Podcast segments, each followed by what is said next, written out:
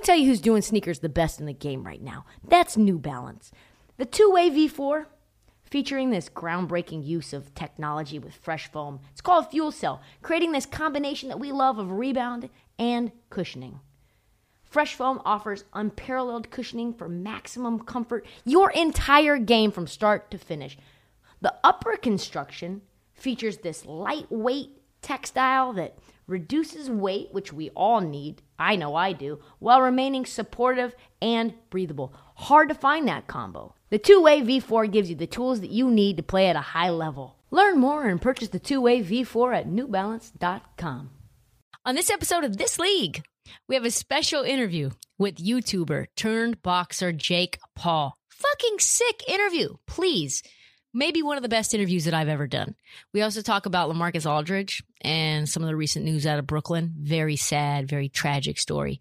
We also get into how Luka and Cuban hate the play-in tournament because they are bitches. Um, I mean, that's pretty much it. Shocker. Dig deep on Jamal Murray's ACL tear and what it means for the Nuggets title hopes. And of course, Jokic's MVP odds and more. So the news broke right before we recorded this this morning. So yesterday morning for those who are listening on Friday. Yep. Lamarcus Aldridge, 15 year veteran, seven time All Star. All of a sudden, Shams bomb comes through. LA is retiring.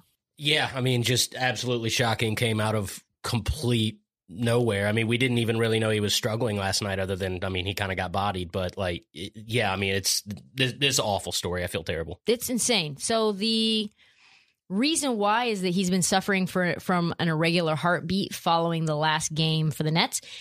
And I mean, nothing is more frightening. I personally have this issue to a degree as well, where your heart just starts racing for no reason. Mm-hmm. And as a basketball player, not good. It's pretty important organ. Pretty important to have it functioning properly. Yeah. Um. So yeah, I don't. I don't question Lamarcus putting his health first. I don't question him. He probably went to the doctor and the doctor said this is serious. You should probably get some tests done. And he was like, you know, I just don't feel right. So I'm going to hang it up, which, like you said, was shocking. Shocking decision to make on a team. You're playing for a team that you're probably going to finally get a title at some point if you Yeah. play ne- this year or next. And he's just decided that I'm good. It's weird. He just straight up announced retirement. He kind of took. There were a lot of people on Twitter, like Chris Bosh was trending. People talking about the similarities, but Chris Bosh kept the idea that he was going to play alive for like three years. He had a documentary where he was talking about coming back. Yeah, and for after just a short hospital stay for Aldridge to just release, you know, his retirement statement, that's that's probably the weirdest thing about this story to me. Like he must have been thinking about it a little bit. Yeah, and he's older than Bosh. What did what did true. his uh, retirement statement say? Can you read that? Uh, yeah, sure. Uh, he goes, uh, My last game I played while dealing with an irregular heartbeat. Later on that night, my rhythm got even worse, which really worried me. I've made the difficult decision to retire from the NBA. I'm thankful for everything this game has given me. I thank Portland for drafting a skinny Texas kid and giving him a chance. The city of Portland has given me some unforgettable years. They will always remain in my heart. You never know when something will come to an end, so make sure you enjoy it every day. I can say I did just that. Yeah, I mean, remember he had that terrible performance against the Lakers when the Lakers for Yeah. no reason blew them the Nets out. Yeah. They were not unmanned and the Lakers were, and all of a sudden they got blown up by 25, something like that. Yeah, it was ugly. I don't It think it was- was quite that, but it was ugly. It was yeah. ugly. And Lamarcus said, I have no idea what's going on. I just can't play defense. I just can't get it right. Yeah. Um, also, there's some rumors or I guess whispers that this has to do with his COVID diagnosis. Yeah, I mean, I've heard people have had problems. Like we see Jayson Tatum uses an, an inhaler now before games uh, after recovering from COVID. So there, there may be something to that, and that's damn scary. Yeah, it's really scary because these are elite athletes and they're struggling. So, Yeah. what does that mean Right, for yeah. people who aren't elite, people who do not take care of their bodies or look at their bodies on a day to day basis like this? It's tough. hmm I mean, as a Portland fan, I have mixed emotions about LA. Lamarcus Aldridge, that's what we called him when he was there. Yeah, First and foremost, Portland doesn't get tremendous talent.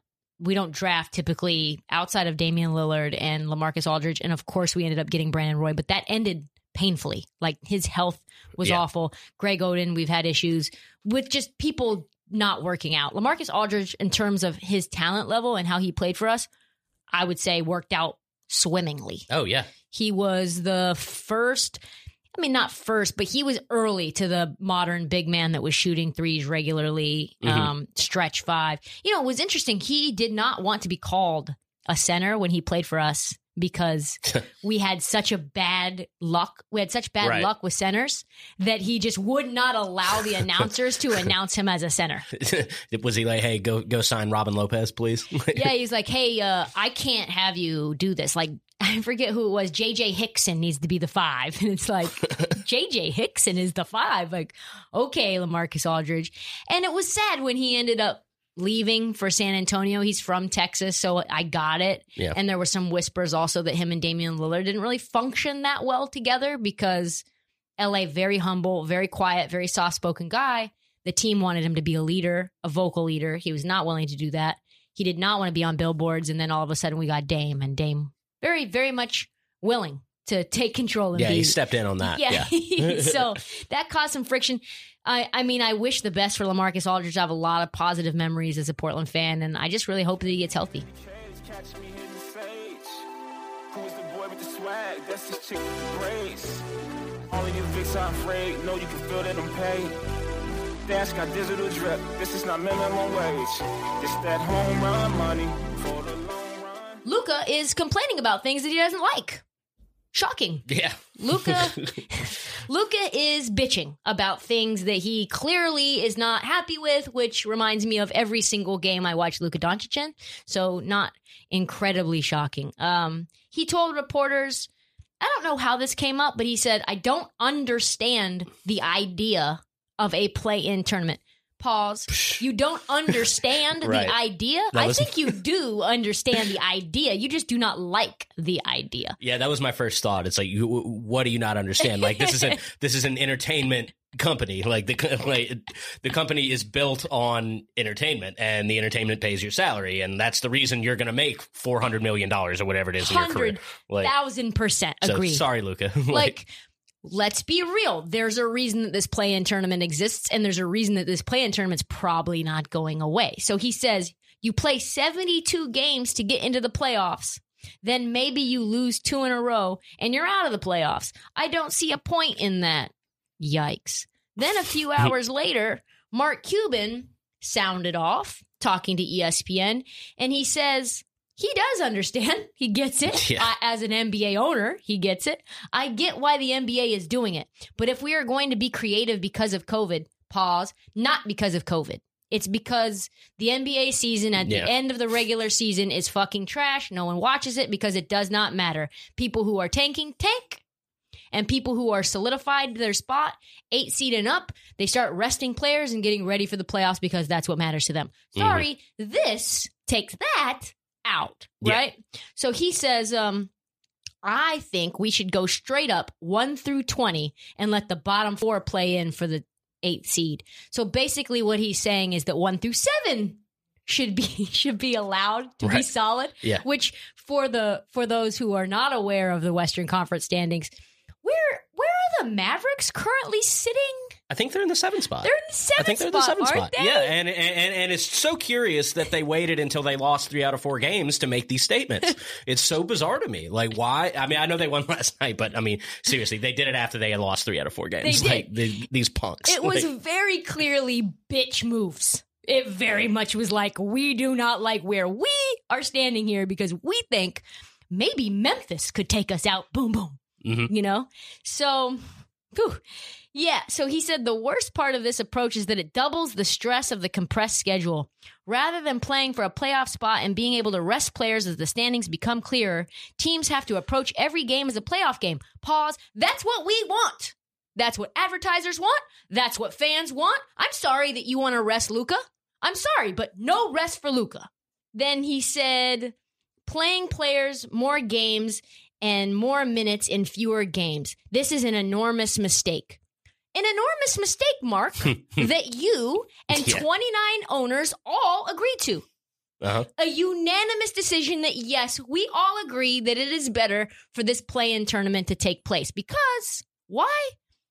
More money and more revenue for you, your franchise, your players, and also What if you're trash this year in a pandemic year? Yeah, and I kind of don't get it. Like, it's not like this was an unforeseen thing. Like, did this not come up in the Board of Governors meeting? Of course it did. Like, oh, hey, this may be unfair for the seventh seed at the end of the season. Maybe, like, it, this is very obvious that it could happen. and Like, you know, Mark Cuban thought that the Mavs were going to be better than they were because certainly, yeah, the Mavs were the seventh seed last year. yeah, So, uh, not a particularly shocking thing. They probably thought they were going to be three or four, and they should just be lucky that they're at seven and Mm. not at 10 and have to literally play to win their way in. yeah. With how loaded it is, yeah. With how loaded it is, and also how trash Kristaps Porzingis was playing in the beginning of the year. Like, you guys finally started to pull it around, and you really, truthfully, the only reason we want the Mavs in the playoffs is because we want to see things like Luka did two nights ago.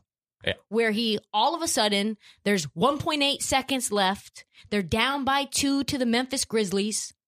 And Luka does I don't even know what that was. it was a weird shot. It was like it was a floater, a three point floater. He gets the ball, he gets collapsed on, splits the defense. It looks like not only did he not get the shot off on time, it wasn't a three. And then you watch it back and you're like, holy shit, Yeah. did get the shot off on time, and his foot was behind the line. Who is this person? it didn't even really look like a shot. It looked like he just like threw it in. It literally Like, looked yeah. like an underhand spin, Yeah. like kind of like a throwaway move. Uh-huh. And then you watch it back on slow mo and you're like, oh no, that was a legit floater. Oh yeah, and I mean it was it was an insane shot. filthy. and you know what? Does Luka do that if they're not playing for their fucking life? Who knows? Maybe not. Right? Who knows? That's the main thing. Is you want as a fan for their pl- uh, players to have minutes late in the season. Like I do not want to tune in to the Clippers if Kawhi and Paul George aren't playing. I do not want to tune in to the Dallas Mavericks if Luka is not playing because that's not the same team. It's not now you are the Detroit Pistons. Like what do I want to watch that for? I don't. And I'll just go and the weather will be great Yeah. because it'll be late April and I'll be like go on a bike ride or watch no one on the Dallas Mavericks play. Yeah, the Luka-less Mavs is that's a that's a depressing team to think about. disgusting Yeah. sight, isn't it? Oh my god.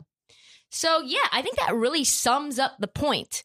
We need to make sure that we see the games be meaningful all the way to the end. So I'm sorry, Luka. No rest for fucking Luka. Fuck your load management. 40 minutes a night from here on out for the man who's probably from another planet, Luka Doncic. Can we talk about how absurd it is? Actually absurd it is that Nikola Jokic is in the MVP race. Like, Ooh. like let's talk about this for a second. Not that Nikola Jokic isn't doing things that make him deserving. Oh, Because he, you just mean like look at him physically? well, yeah. first of all, yes, yes. When you see him physically, we'll get there. We will get there. Yes, and two, 41st pick Yeah. in the NBA draft. Wild. That is crazy. I remember when the Trailblazers got Jusuf Nurkic in 2017. By Mhm. the way, the Nuggets selected Jusuf Nurkic before Nikola Jokic Yeah. in the draft, Uh-huh. which is absolutely absurd. And then they actually passed on Jokic a second time. They took him their third pick in that draft.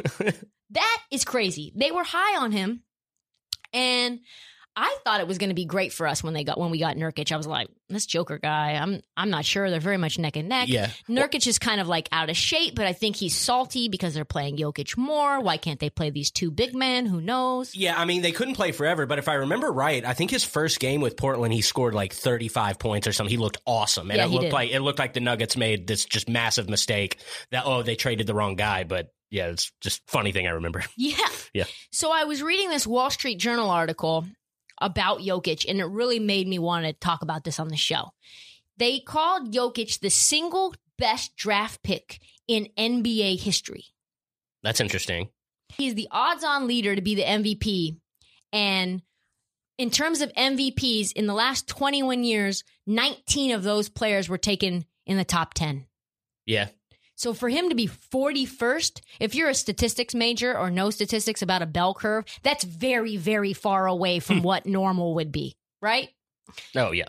In terms of win shares per minute, most productive second round pick of all time. That's crazy. I make yeah, I I feel that. Yeah. That- no one, though, like you said, no one looks less like an MVP physically than Nikola Jokic. No. Haircut, super cuts. Facial hair sporadically spread around his face in a very strange way. It's gross. Skin translucent, probably never seen the sun. I call him like a poor man's looking uh what's that guy's name? The tennis player. Andre Novak- Agassi. Novak Djokovic. He's like a poor man's Novak Djokovic. Just his body is like a dad bod at best, right? Just like very fluffy. You see him, Mhm. Just doesn't even look like an athlete at all, just at all. And yet, consistently doing something that big men and guards really just have no business doing. Check out this uh, stat stat from StatMuse. Can you read it for me? Yeah, sure. It's uh Nikola Jokic this season has uh 26.3 points per game, 10.9 rebounds per game, 8.8 assists per game, 57% field goal percentage. Uh only Russ and Oscar Robertson have averaged 25, 10 and 8 in the season. Uh Jokic will be the first to do it on 55% shooting if he keeps that clip. He's better than guards, and he's seven feet tall, and he Yeah. looks like that. He looks like that. Mhm. And there's like in this article, they talk about when he looks like that and he does this. When they say looks like that, that's not good. It's like hmm. it means his physique is shockingly average for all the things that he can do. So there's this part in the article where the scout is is describing him for the first time that he met him. Right? He found him in a newspaper and like saw that his stats were otherworldly. And so he was told, like, go pay a visit to Nikola Jokic. Go see him. Go see the family. And this is what he said. Nice guy doesn't look good physically. Fuck. Nugget staffers also said they had the same impression when he uh, when they looked at him. They said a look at Jokic. Oh my god. A look at Jokic was all it took to know there needed to be less of him. less of him. That's a fat joke. They said Nikola Jokic is a fucking fat ass. That's what they said. That's basically what they said. Nikola Jokic was living on Coca Cola and they told him never drink Coca Cola again. They said if we saw him drinking a soda, I would stab him in the eye with a pencil. oh, yikes. These are real quotes coming from the Nuggets staff. yeah.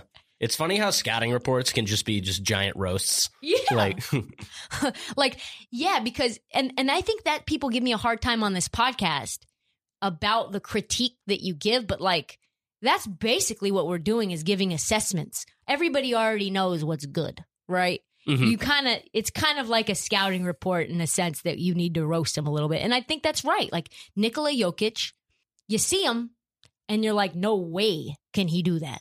No way. This is also what they said in that article that Jokic decided during the pandemic he was going to get ripped. He sh- sent a shirtless photo to his GM, and the GM said, He finally has abs. I've never seen Nikola Jokic with abs. First up, Hmm. can we just pause for a second?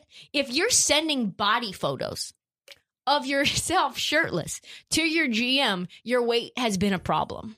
Yeah, I mean, Right? c- certainly, you're not just doing that for no reason. no, like it's like if Zion took a photo and sent it to the to, to David Griffin, and it's like, dude, I'm finally there.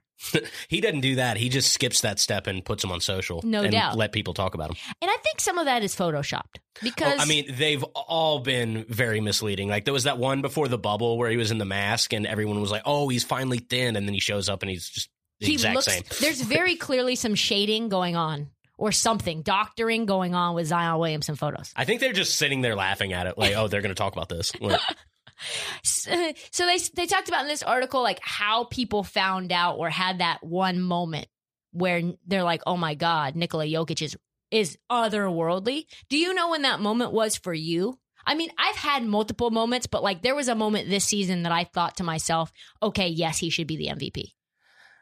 I can't pinpoint a specific moment.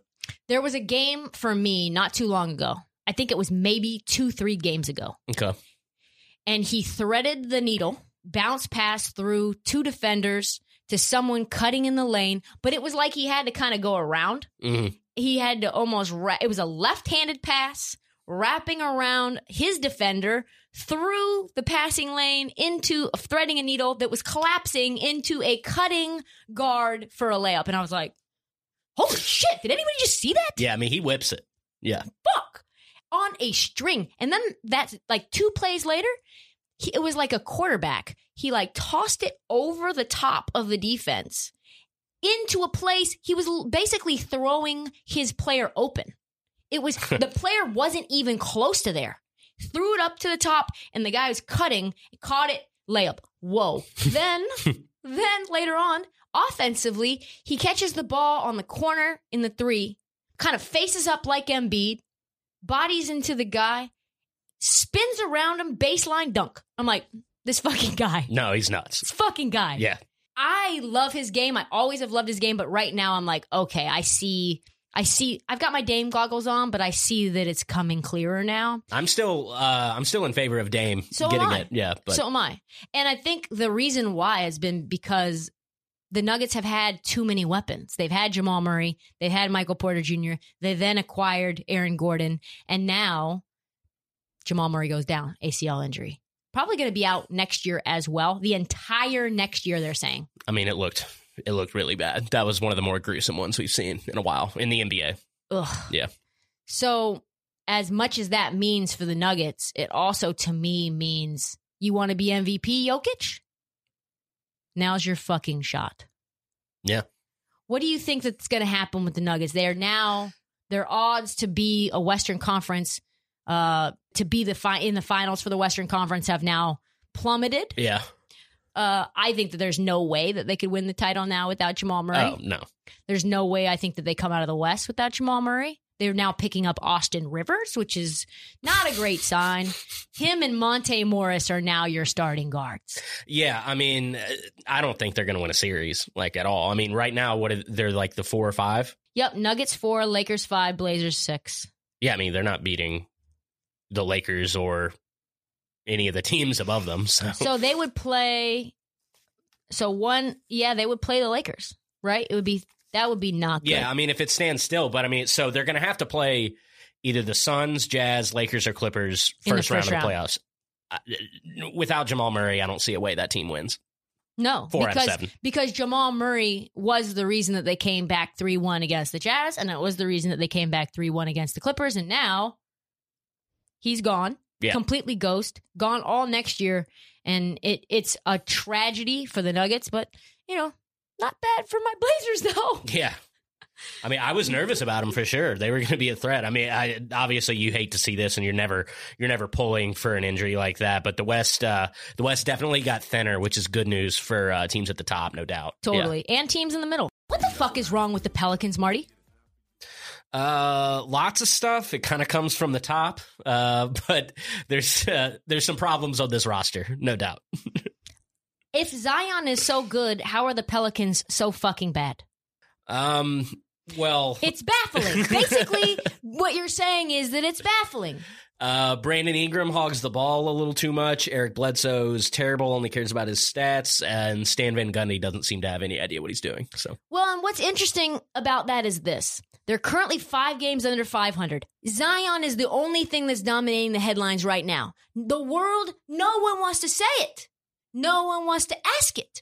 They're, if you search New Orleans Pelicans right now, it's all Zion filleting, oh yeah, one hundred percent. I right? mean, he's been playing incredible the last three weeks. They went on a six game losing streak, then a three game win streak, and then they lost. Yeah. Okay, so they're five and five over the last 10. And everybody's talking about how good fucking Zion is, but nobody wants to talk about how bad the Pelicans are. No one. No one wants to say something's not working. Hey guys, like this isn't good. Love Zion, but what's happening? And the roster does not make sense either because Steven Adams should be able to defend. Zion Williamson should be able to defend. The world somehow says Lonzo Ball defends. Three guys that are supposed to be elite defensively, and they are the like worst defensive team Oh, in yeah. the NBA. Oh yeah, especially especially behind the line, and I don't really know how you address that or fix it because uh, what can you tell people to? Hey, close out better. Like I feel like they know to do that. uh, this, uh, yeah, no, it's a it's a crazy team, and and on on Steven Adams, like I still can't believe that they extended him.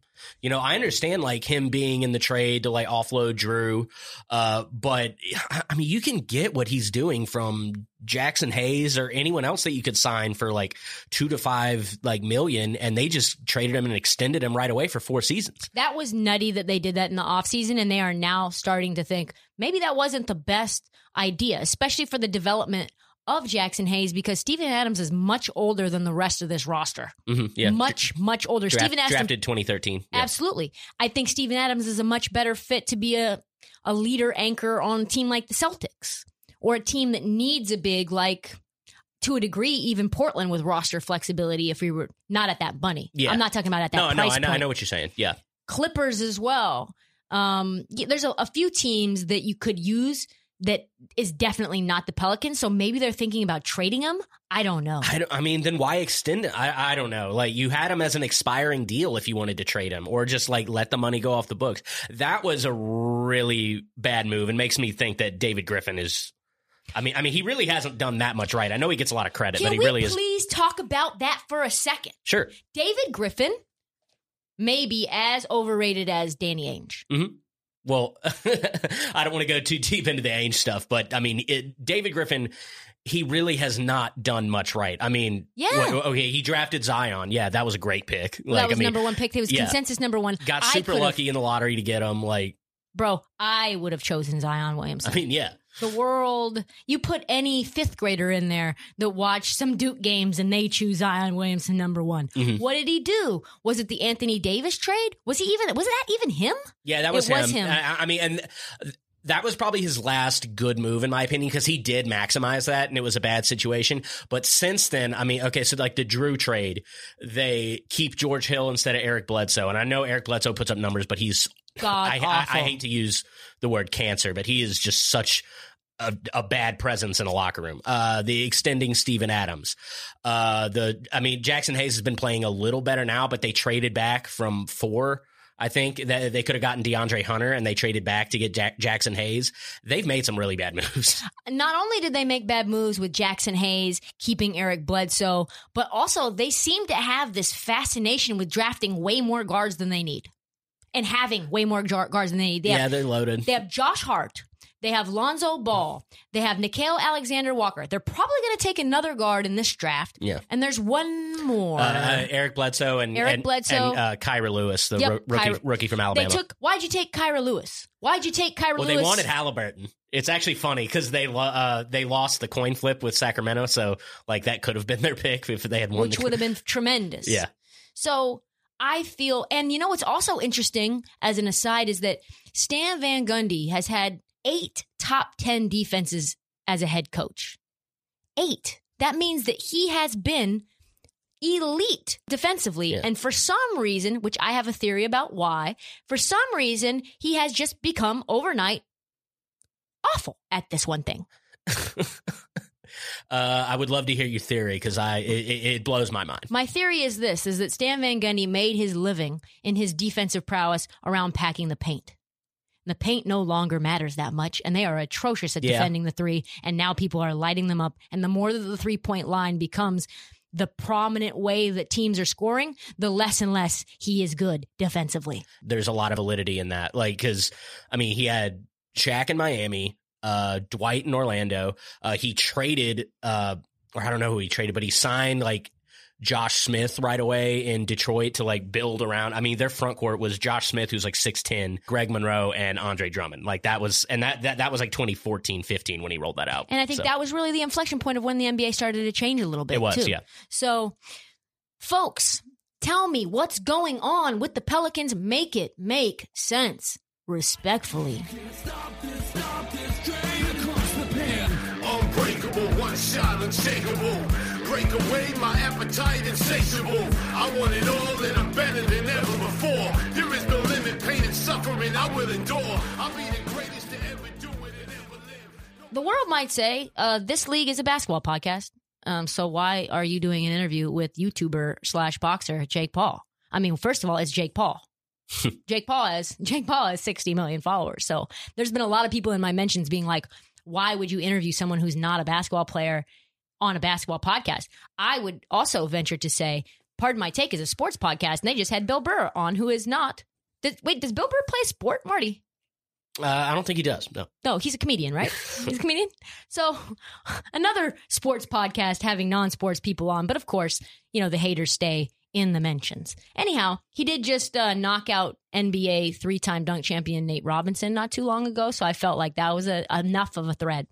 I also find him just really interesting as a person. He he's maybe one of the most insightful people when it comes to what it's like to build a brand on YouTube, what it's like to be I would say overwhelmingly hated, how to navigate that, how to keep your sanity and really then how to pivot into a different character altogether and pivot multiple different Disney Channel, YouTuber, boxer. He's had like three different lives and he's 24. Yeah. So I find him to be very interesting as a human being too. So without further ado, Jake Paul.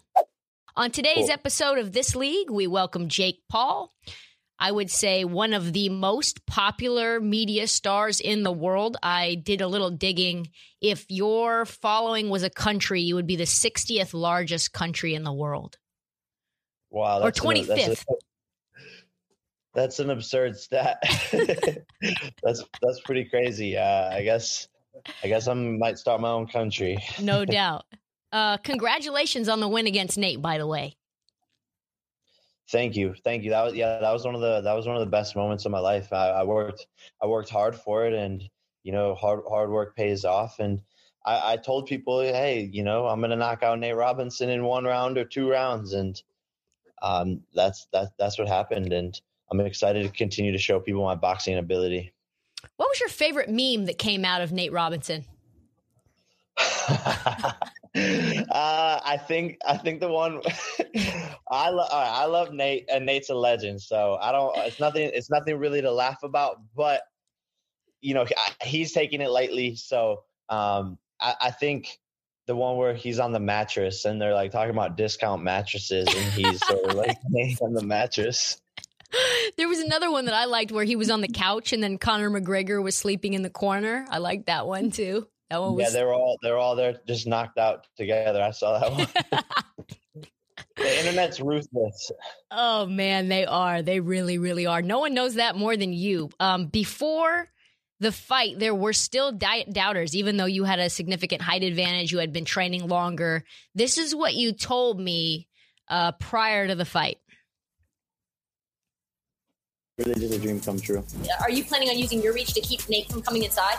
Uh, I don't. I don't think Nate will e- even know how to fight on the inside. That's something that, that takes a long time. I think this fight will will uh, mostly be on the outside. I think uh, it'll be me pressuring him, and a lot of uh, it's gonna be like track meet. He's gonna be running around the ring after he gets hit with that that first couple combinations, and I'm gonna close off the ring.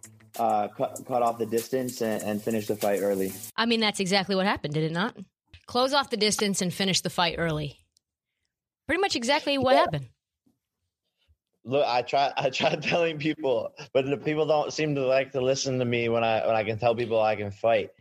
Uh, and again, like the the same sort of thing is going to happen with Ben Askren, and it might even be an easier fight than Nate Robinson. Okay. Wow. So, what is your prediction on how this fight is going to go? Give us the kind of play by play like you did against Nate.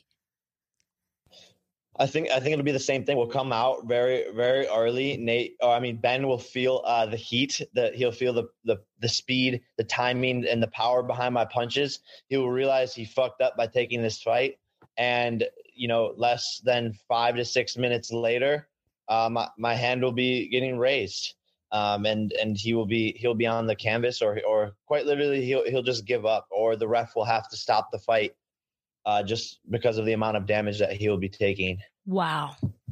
You're a huge UFC fan. Why did you decide to do uh, to take the fight against Ben Askren right after the follow up of Nate?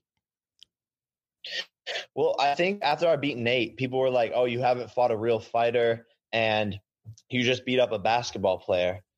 Um, and I was sitting there like, "Well, before the fight, everyone thought he was going to win, and I'm just a Disney Channel actor, so you know he was the professional athlete, not me."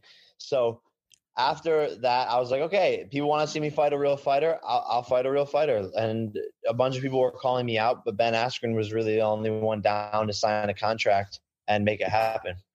Yeah, Dillon Danis said no at one point in time, and now he is saying that he has he has basically said he's going to fight the winner. Is that true? This is not true at all. This guy, this guy's uh, uh, has no idea what he's talking about. Um, he, he'd be lucky to get a fight with me. I'm sort of uh, uninterested in in that fight. Uh, and again, after I demolished Ben, it's like him him and Ben are on the same sort of level of striking. They they both you know are at that. I don't know what level you want to call it, but that's where they are. And uh, Dillon Danis would be a super easy fight for me. So I almost think I'm gonna want to want a harder challenge. Yeah, I was thinking that too. When you end up beating Ben, people are going to find another way, just like they did with Nate Robinson, is to change the goalpost on you and say and discredit the fight, right? Exactly. So I, I put it on my stories yesterday. I was like, don't forget that after I knock out Ben, that y'all made him the betting favorite. So right now, I'm on a couple of sites. I'm listed as the underdog. And so after the fight, after I beat him, the excuses are going to come piling in, and people are going to be like, "Oh, he wasn't that good, and he was old, and da da da." But before the fight, he's going to beat me. So make up your mind, people. No doubt. And I know I, I watched your documentary, uh, the Why I Fight documentary. Sick. I mean, really, really sincere and um, kind of a different side of you, which we'll talk about a little bit later. But um, you seem like a guy to me that has a plan. You've got a whiteboard, you have manifestations. I am almost certain that there is a fighter in mind, a boxer in mind that you are looking forward to. I know, obviously, this is front of mind is Ben. That you yeah. you know is the fight that is the inflection point where you get the respect that you deserve. Uh, who is that? I think I think it's Nate Diaz. I think that fight is on the horizon. I think it's very realistic, and he's expressed interest in it. And he's a fighter that is respected and is a, on so many different levels, and is a legend and is a real dog, and um, and is a great striker. So when we fight and I beat him, I think that's when people will uh, give me give me a ton of credit, and that's uh, that that'll be dope, you know. Um, and people are watching this, being like, "Oh, you can't beat Nate Diaz. He's gonna kill this little kid." Let's see. Let's see is right. You pranked Ryan Garcia, um, had him hit you in the body m- more times than I would want. Uh, how badly did that actually hurt? Um, I mean, look, he, he can he can hit hard. He can he can hit hard for sure, especially without the body pad on. But that's why I wanted to prank him and act like I broke my rib, um, because he's sort of new to the YouTube world, and uh, I thought it'd be funny to s- sort of play a little play a little prank on him. Yeah, I agree. Speaking of the YouTube world, at one point when we spoke in July, I think prior to the Nate Robinson fight, you said that the pinnacle of where the whole thing goes for you was Logan. And now it feels like the pinnacle obviously is much higher. How did that shift? As as far as like who I'm fighting, you're saying? Yeah, the pinnacle of like where you see the vision for yourself. Yeah, I mean, I think it's there, there's no limit, you know, to to where this can go. I just I just have to keep on proving to myself and proving to everyone that I, I can actually fight and winning these fights in, in glorious fashion. And as long as I show up, dedicate myself, and train, then I believe that will happen. And so there, there's really no limit to where this can go. And um, you know, Floyd Mayweather has called me out. Yep. Um, Conor McGregor was asked about a fight between us, and you know didn't didn't shoot it down. It expressed a little bit of interest, and we're talking in it with his teams, and that that holds true behind the scenes with his interest levels. Um, and so I just want to make history and do do some of the the biggest fights that have ever been put on. It feels like you've changed a lot just in your evolution as a person and as a man. Uh, do you think that that trans? I mean, w- would you say that that's true recently, like in the last probably twenty four months? For sure, no, for sure. Like I'm, I'm constantly evolving. I, I'm, I love to grow. I love to, you know, self improve. I think self improvement is one thing that our generation lacks. And I like to get better every single day at every single thing that I'm doing, whether it's interviews, whether it's boxing, whether it's being a better friend. Um, you wow. know, as I, as I get older, that all of that stuff is a lot more important to me. And uh, boxing has really helped me mature and it's it's helped me stay away from the crazy LA madness and all the sharks and all the bad people there who want to suck the soul out of you. That was essentially where I was going to go was whether you think that evolution happens if you don't get into boxing. I think it happens. I think it just happens at a slower pace, and I think boxing helped me find like-minded individuals who, you know, we wake up on a daily basis and work towards a goal, and it's such a healthy lifestyle, and it helped me get away from that Los Angeles scene, and um, and yeah, it's it's been amazing, and I've I've really matured and and and grown o- over the past, you know, two years, three years from from this sport, and this is just the start. It's cool. You're from Cleveland, big Cavs fan during their title runs. You still a Cavs fan, or did you sort of peel off and follow Kyrie and Bron when they went to their new teams? Yeah, no, I, I definitely sort of uh, peeled off. You know, growing up, I, I was a LeBron fan, so I sort of have followed him uh, to, to the Lakers now, and you know, he was he was everything in Cleveland and growing up, and you would see him everywhere, and uh, and yeah, definitely definitely a Lakers fan as well because I lived in LA, so it made sense when he came there for me to for me to root for them. Yeah, you made uh, a comment I think on Twitter that if you could do content with any one athlete, it would be Kai. Uh, have you thought about what that content might be if you did something with Kyrie? Um, I haven't. I haven't. Um, I think I would try to dunk on him without him knowing. like someone holds up a basketball hoop behind him and I just dunk on him. you love your pranks, man. You are good at them. I tell you what. I gotta. No one is safe. Never. No friend is ever safe from Jake Paul's tomfoolery, no matter how grounded he is. He's still gonna get him. And by the way, vice versa. Like they pranked me the other day we're in this haunted house basically in Atlanta, and they start playing like they hide a speaker in the in the closet and they start playing like creepy noises. I'm freaking out. So we just live we just live in a in a fun household of uh, of people pranking each other all the time. Do you believe in ghosts? Yes, hundred percent. I had an encounter with a spirit during a massage not too long ago. It was very weird. Um, top five NBA players that you would want to fight and why? Um, I don't even know if I can name five. I think Ron Artest called me out. Uh, but honestly, I, I, I don't want to fight any more of them. You know, yeah, they're just now just because yeah I don't want to. I don't want to hurt anybody like that, really. Mm-hmm. And and then they, they turned the one of the memes was NBA never boxing again. no doubt. So you basically have, to stick to their own sports. Yeah, you basically ruined any aspiration for NBA players to fight or box and move over to that arena essentially. Exactly. I mean, you can't you can't play boxing, but you could play basketball. Yeah, no doubt.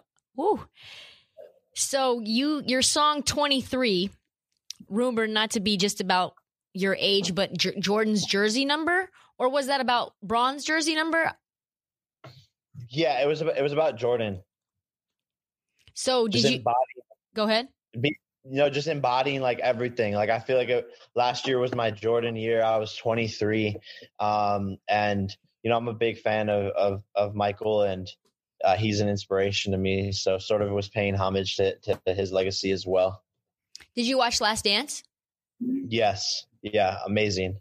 Amazing. I, I, I actually utilize like a lot of sort of his mindset um, tactics through, throughout my fighting, you know, and just just being present and enjoying the moment, um, and you know, all of the things that that he has has gone through. You know, I, I can relate to a lot of them. Um, so it was uh, one of my favorite one of my favorite documentaries.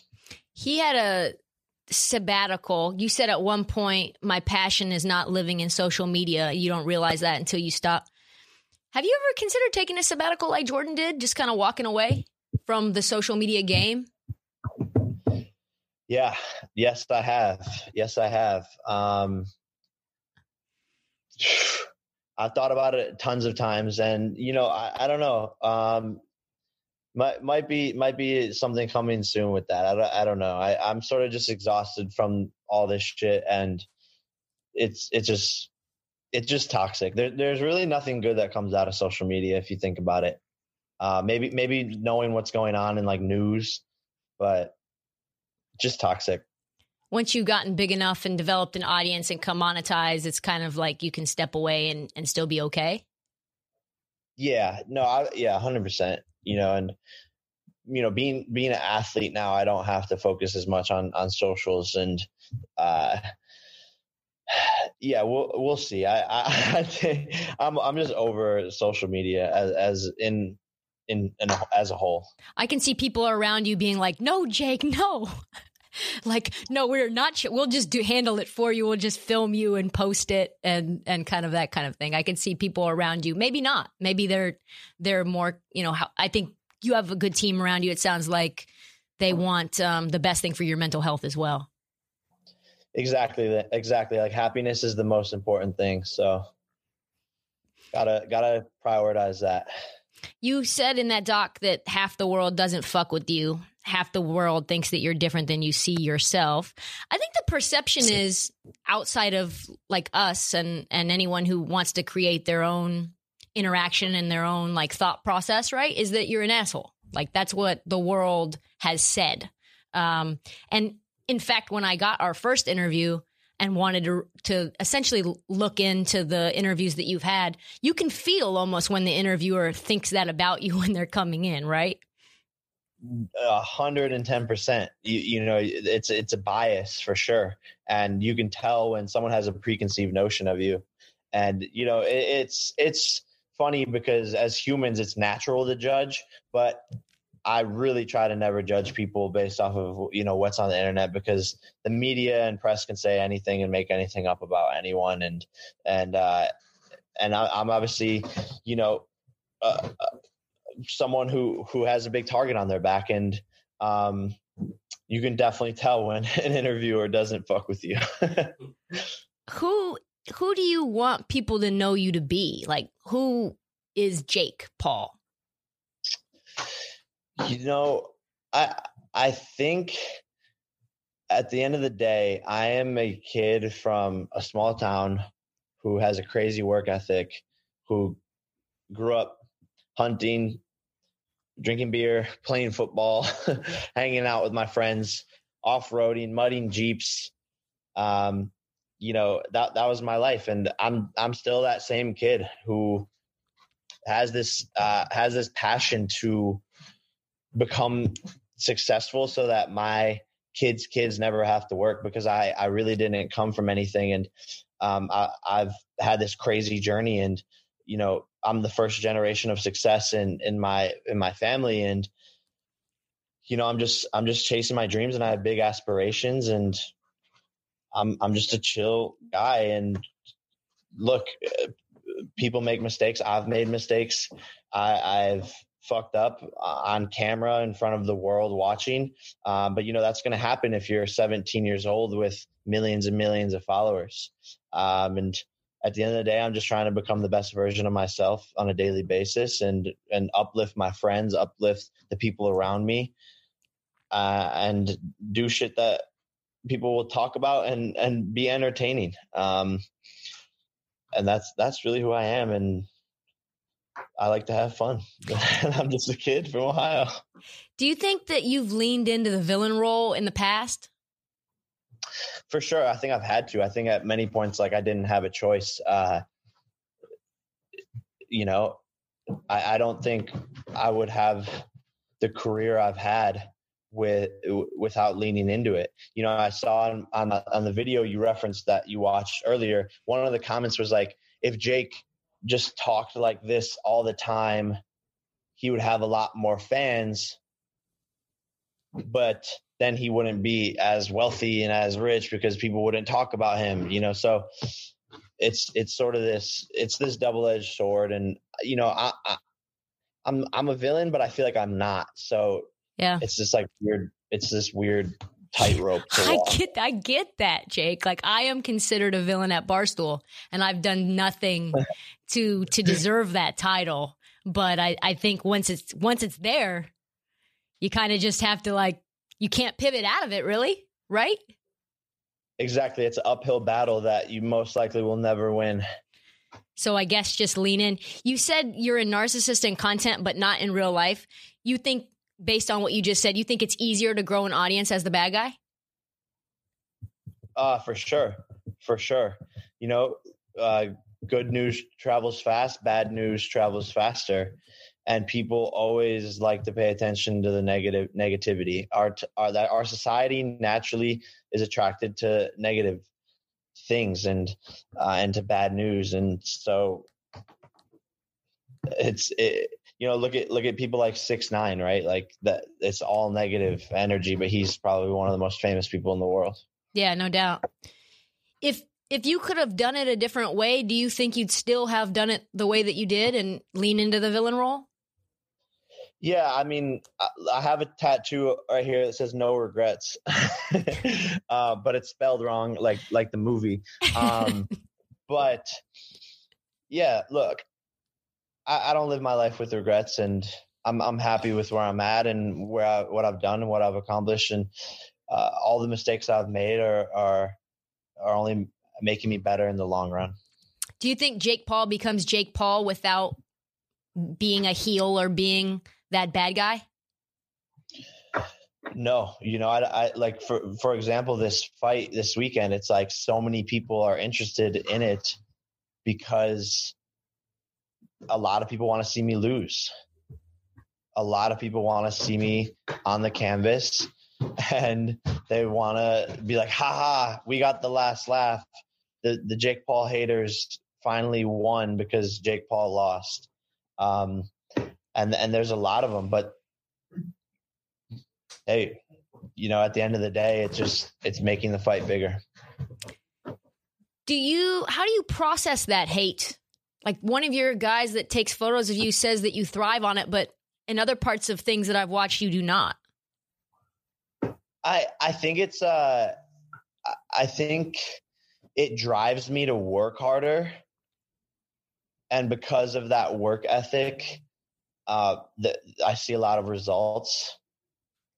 But from like maybe an emotional standpoint of like who I am when I you know look myself in the mirror at the end of the day, I think that's where it could take a toll for sure.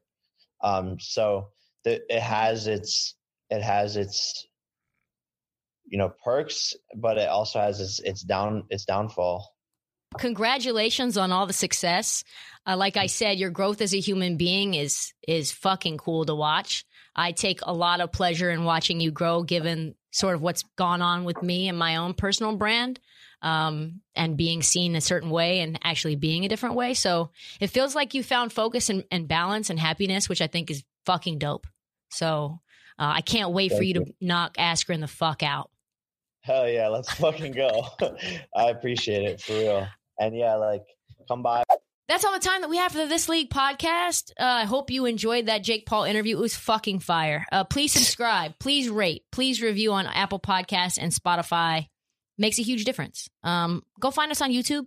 Marty does a, a tremendous job of making sure all those clips are up and they're all socially optimized with fire of thumbnails and shit. So we also have This League hoodies on sale. Please do not forget to follow us at, at This League and at Trista Crick on TikTok, Instagram, Twitter, and Facebook. Thank you for listening. Tune in Monday afternoon for the next edition of This League, where we have on a very special guest, Zaya. Okay, picture this. It's Friday afternoon when a thought hits you.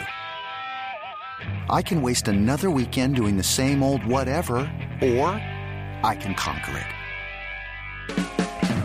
I can hop into my all new Hyundai Santa Fe and hit the road. Any road. The steeper, the better. Because my all new Santa Fe is available with HTRAC, all wheel drive, so I can hit the trail without a worry in the world. Heck, with three rows and best in class rear cargo space, I can pack the whole family in with all our gear. We've got available dual wireless charging for our phones, so we'll never lose touch with civilization, and we won't lose touch with the primordial power of Mother Earth. So, which is it? Waste the weekend or do something a little more epic? And conquer it in the all new Hyundai Santa Fe. Visit HyundaiUSA.com or call 562-314-4603 for more details. Hyundai, there's joy in every journey.